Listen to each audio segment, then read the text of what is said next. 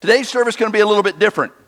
We're going to focus around the communion table. And in order to prepare for this morning's service, I need to do need for you to do a couple of things. I need you to take your Bibles. Everybody got their Bibles? And I need you to turn to Matthew. Matthew chapter twenty-seven. Will you turn there, please?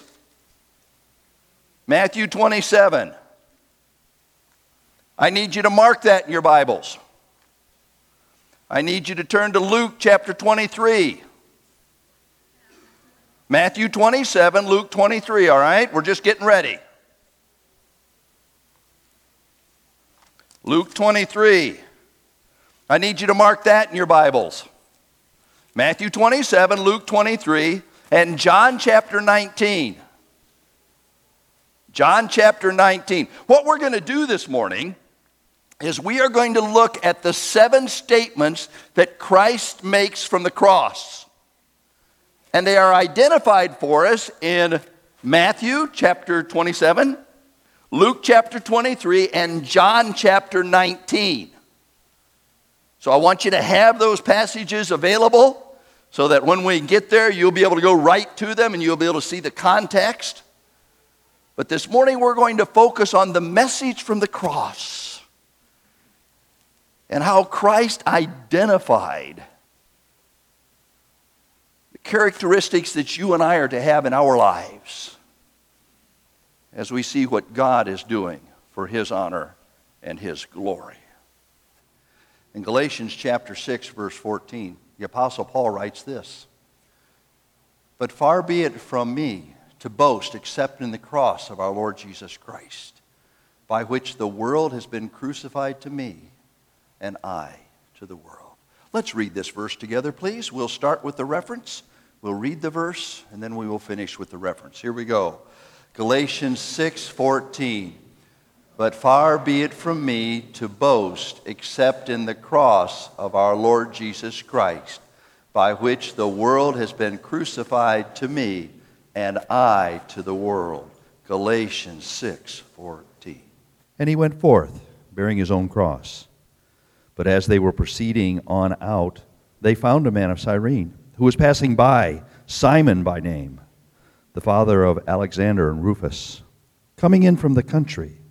Him they seized and laid on him the cross, and compelled him to bear it behind Jesus.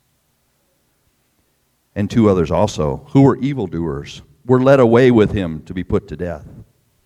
And when they brought him to the place called the Skull, which is called in the Hebrew Golgotha, they offered him vinegar to drink, mixed with myrrh. But when he tasted it, he would not drink it. There they crucified him. And it was about nine o'clock. But Jesus said, 'Father, forgive them, for they know not what they do.' And with him they crucified the evildoers, two robbers, one on either side, and Jesus between them. And the scripture was fulfilled which says, 'And he was numbered with the transgressors.' Now the robbers who were crucified with him began to reproach him in the same manner. And one of the hanged evildoers kept on railing at him, saying, 'If you are the Messiah, save yourself and us.' But the other answered and rebuked him, saying, 'Do you not even fear God, since you were under the same condemnation? And we indeed justly, for we are receiving due reward for our deeds, but this man did nothing amiss.' And he said to Jesus, 'Lord, remember me when you come into your kingdom.' And Jesus said to him, 'Verily I say to you, today shall you be with me in paradise.' And it was about twelve noon. And there were standing by the cross of Jesus his mother and his mother's sister, also Mary, the wife of Cleophas, and Mary Magdalene. When Jesus therefore saw his mother and the disciple whom he loved standing nearby, he said to his mother, 'Woman, behold your son.' Then he said to the disciple, 'Behold your mother.' And from that hour the disciple took her into his own home. Now from the noontime there was darkness over all the land till three in the afternoon, and the sun was obscured, And at three o'clock, Jesus cried out with a loud voice, saying, Eloi, Eloi, lama sabachthani, which being interpreted is, My God, my God, why have you forsaken me? And some of those standing there, when they heard it, said, Behold, this man is calling Elijah. Upon this, Jesus, knowing that all things were now ended, said that the scripture might be fulfilled, I thirst. Now a vessel full of sour wine was standing there, and one of them ran at once, and taking a sponge and filling it with the wine, put it on a hyssop stalk, and brought it to his mouth, saying, And others said, Permit this. Let us see if Elijah will come and take him down to save him. Then Jesus, therefore, on receiving the wine, cried out again with a loud voice, It is finished. And he bowed his head and said, Father, into thy hands I commend my spirit. And having said this, he yielded up his spirit. They looked at the cross. They saw him hanging there, giving up his body and shedding his precious blood. And those who were in the audience heard his cries from the cross. Seven of them all together. These cries are recorded for us in Matthew's Gospel, Luke's Gospel, and John's Gospel. Matthew's Gospel because Matthew tells about Christ the King. Luke's Gospel because Luke tells us about the perfect Son of Man.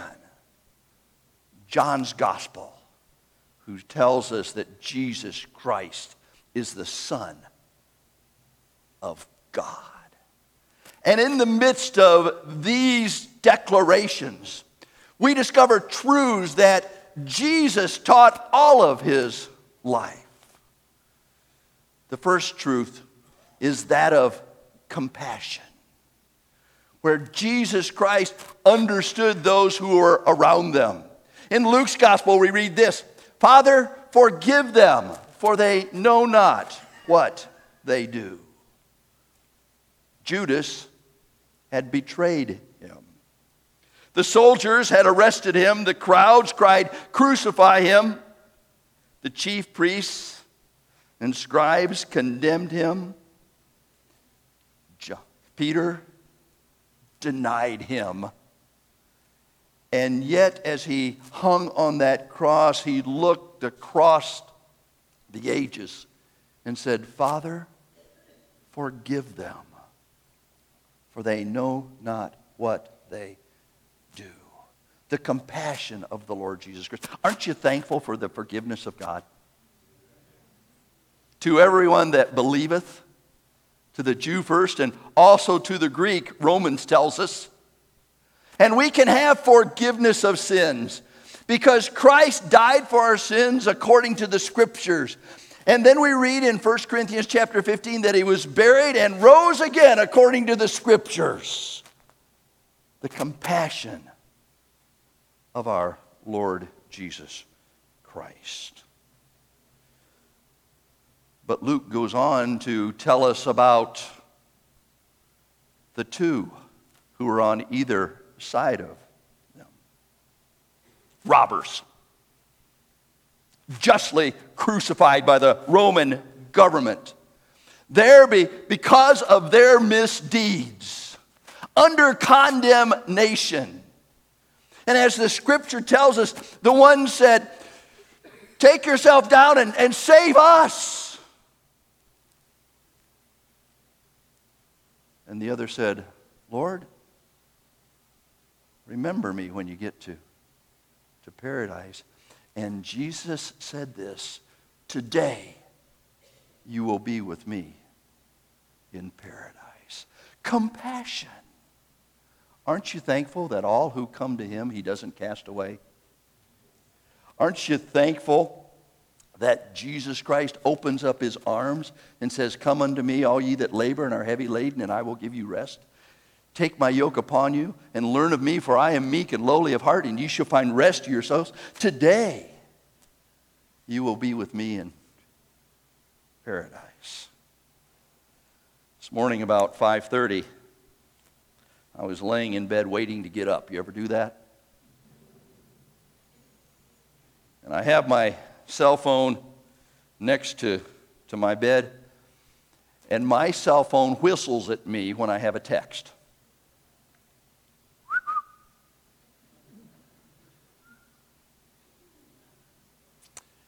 I grabbed the cell phone, looked at it, and it was a text from Don Budd. And Dodd said this: at five fifteen a.m. today, Dad was promoted to glory. He went fast. Now he is with Jesus and Mom. I thought about what Jesus said to one of those thieves. Today, you'll be with me in paradise. And the reality is that when you and I absence our bodies, we will be present with our Lord. And this corruptible body will put on incorruption, and this mortal body will be put on im- immortality. And the saying that is written will come to pass: death is swallowed up in victory. Today, you'll be with me in paradise. The compassion of our Lord Jesus Christ. You need to turn to John nineteen for the next declaration of our Lord. As he is hanging on the cross, there are four women who are identified as being at the foot of the cross. Four women and only one of his disciples. John doesn't tell us what happened to the rest of them. But we do know that the disciple that Jesus loved was there. And verse twenty-five tells us, but standing by the cross of Jesus were his mother and his mother's sister, Mary, the wife of Cleophas, and Mary Magdalene. And when Jesus saw her and the disciple whom he loved standing nearby, he said to his mother, "Woman, behold your son." Can you imagine the emotion that was going on in Mary's life?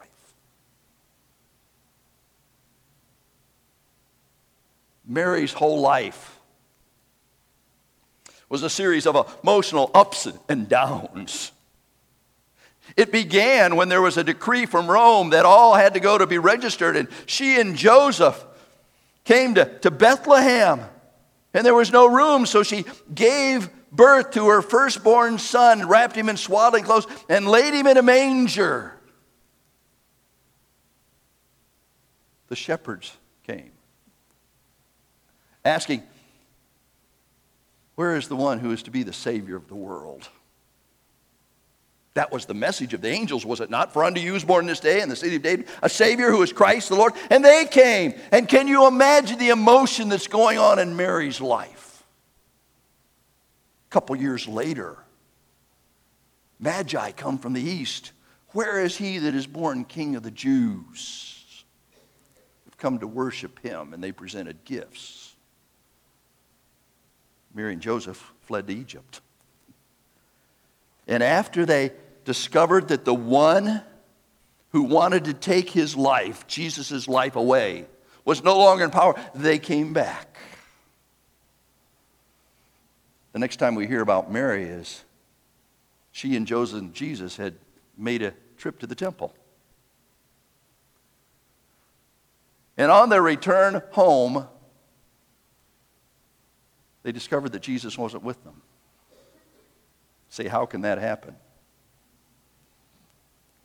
Connie and I have left our kids at church before. We will both tell you it was unintentional. We have the same story and we stick to it. I thought she had the kids, she thought I had the kids, and we both get home and we're without kids. Now we say, what do we do? Let's stay home. Two days out, Mary and Joseph miss Jesus. They return. Jesus is educating the religious leaders about his father's business. There are then silent years, and the next time we hear about Mary is at a wedding feast. A wedding feast where they have run out of beverage.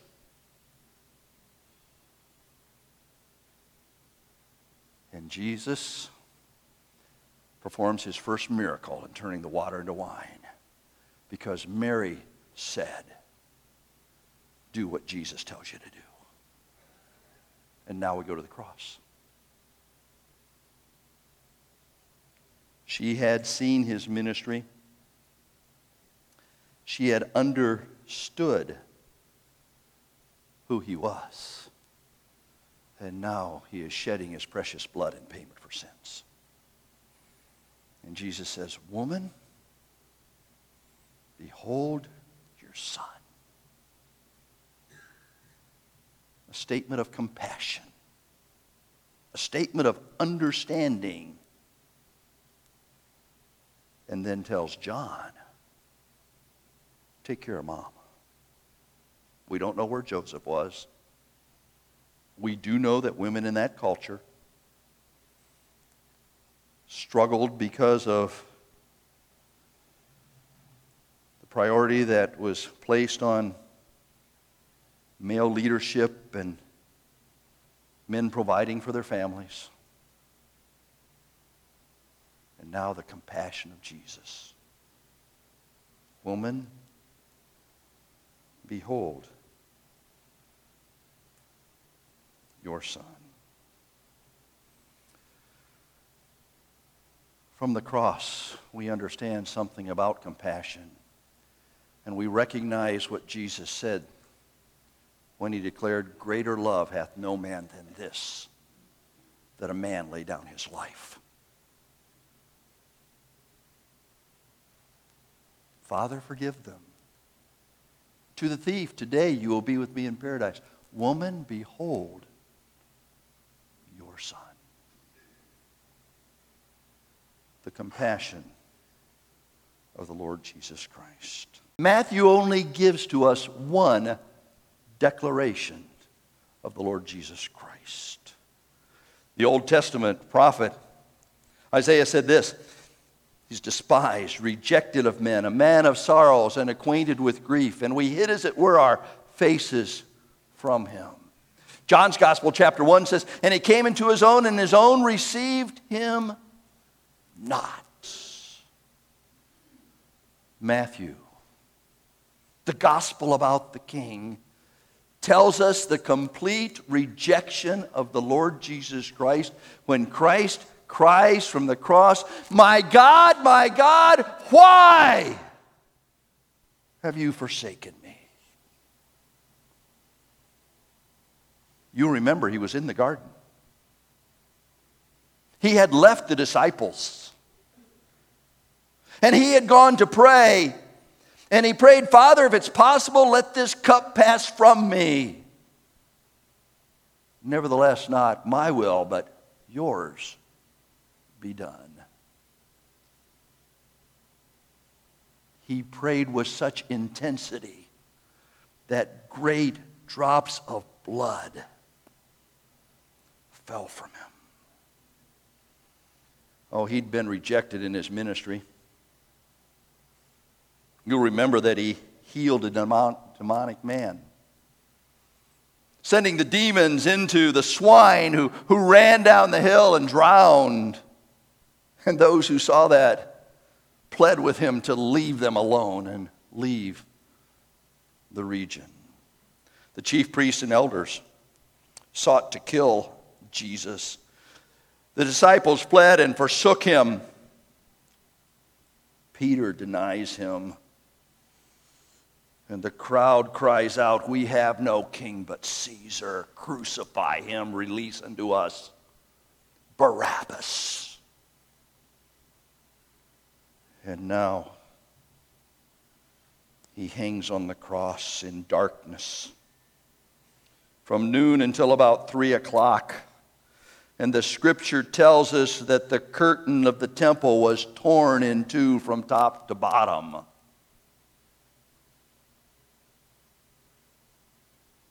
Now that was a God-sized feat, where you understand that that curtain was four inches thick. The curtain was sixty feet wide and thirty feet tall. It weighed about four tons and took over three hundred priests to handle the curtain. The text tells us that there was an earthquake. Tombs were opened, saints were raised from the dead. And the centurion who sees all of this declares, "Truly this was the Son of God." And in the midst of all that, Jesus cries out, "My God, my God, why have you forsaken me?" Why? Because the Lord laid on him the iniquity of us all. Why? Because he became sin for us. He who knew no sin, that you and I might have the righteousness of God in him. Complete rejection. And then John's gospel gives to us the only personal request other than, "John, take care of my mom." Or John says, Jesus declared, "I thirst."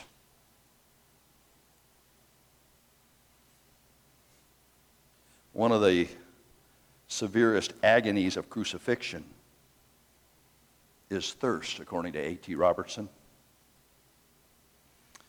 And Psalm sixty-nine tells us that they would give the Son of Man sour wine to drink. Perfect in his humanity, tempted yet without sin, but hanging on the cross, he says, "I thirst." For there was no one to meet his needs. Complete and total rejection. And yet we move very quickly toward the end, where we understand the completion as Jesus de- declares in John chapter nineteen, "It is finished." Amen? It's done. It was John who declared as he began his ministry, "Behold the Lamb of God who came to take away the sin of the world." And Hebrews tells us that it's not the sacrifice that took place daily in the temple, but this man, after he offered a sacrifice, sat down because there was no other sacrifice necessary. It is finished.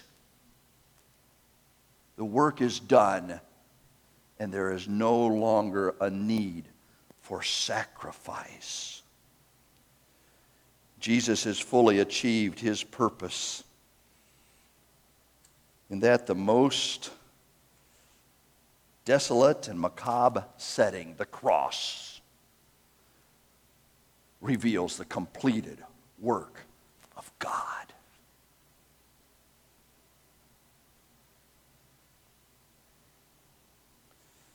The Bible tells us, "For even the Son of Man did not come to be ministered unto, but to minister and give his life a ransom for many." It's finished. The battle is over. The declarations from the cross. The last declaration is found in Luke's gospel. Luke chapter twenty-three. And it's the declaration of control, because Jesus says this, "Father,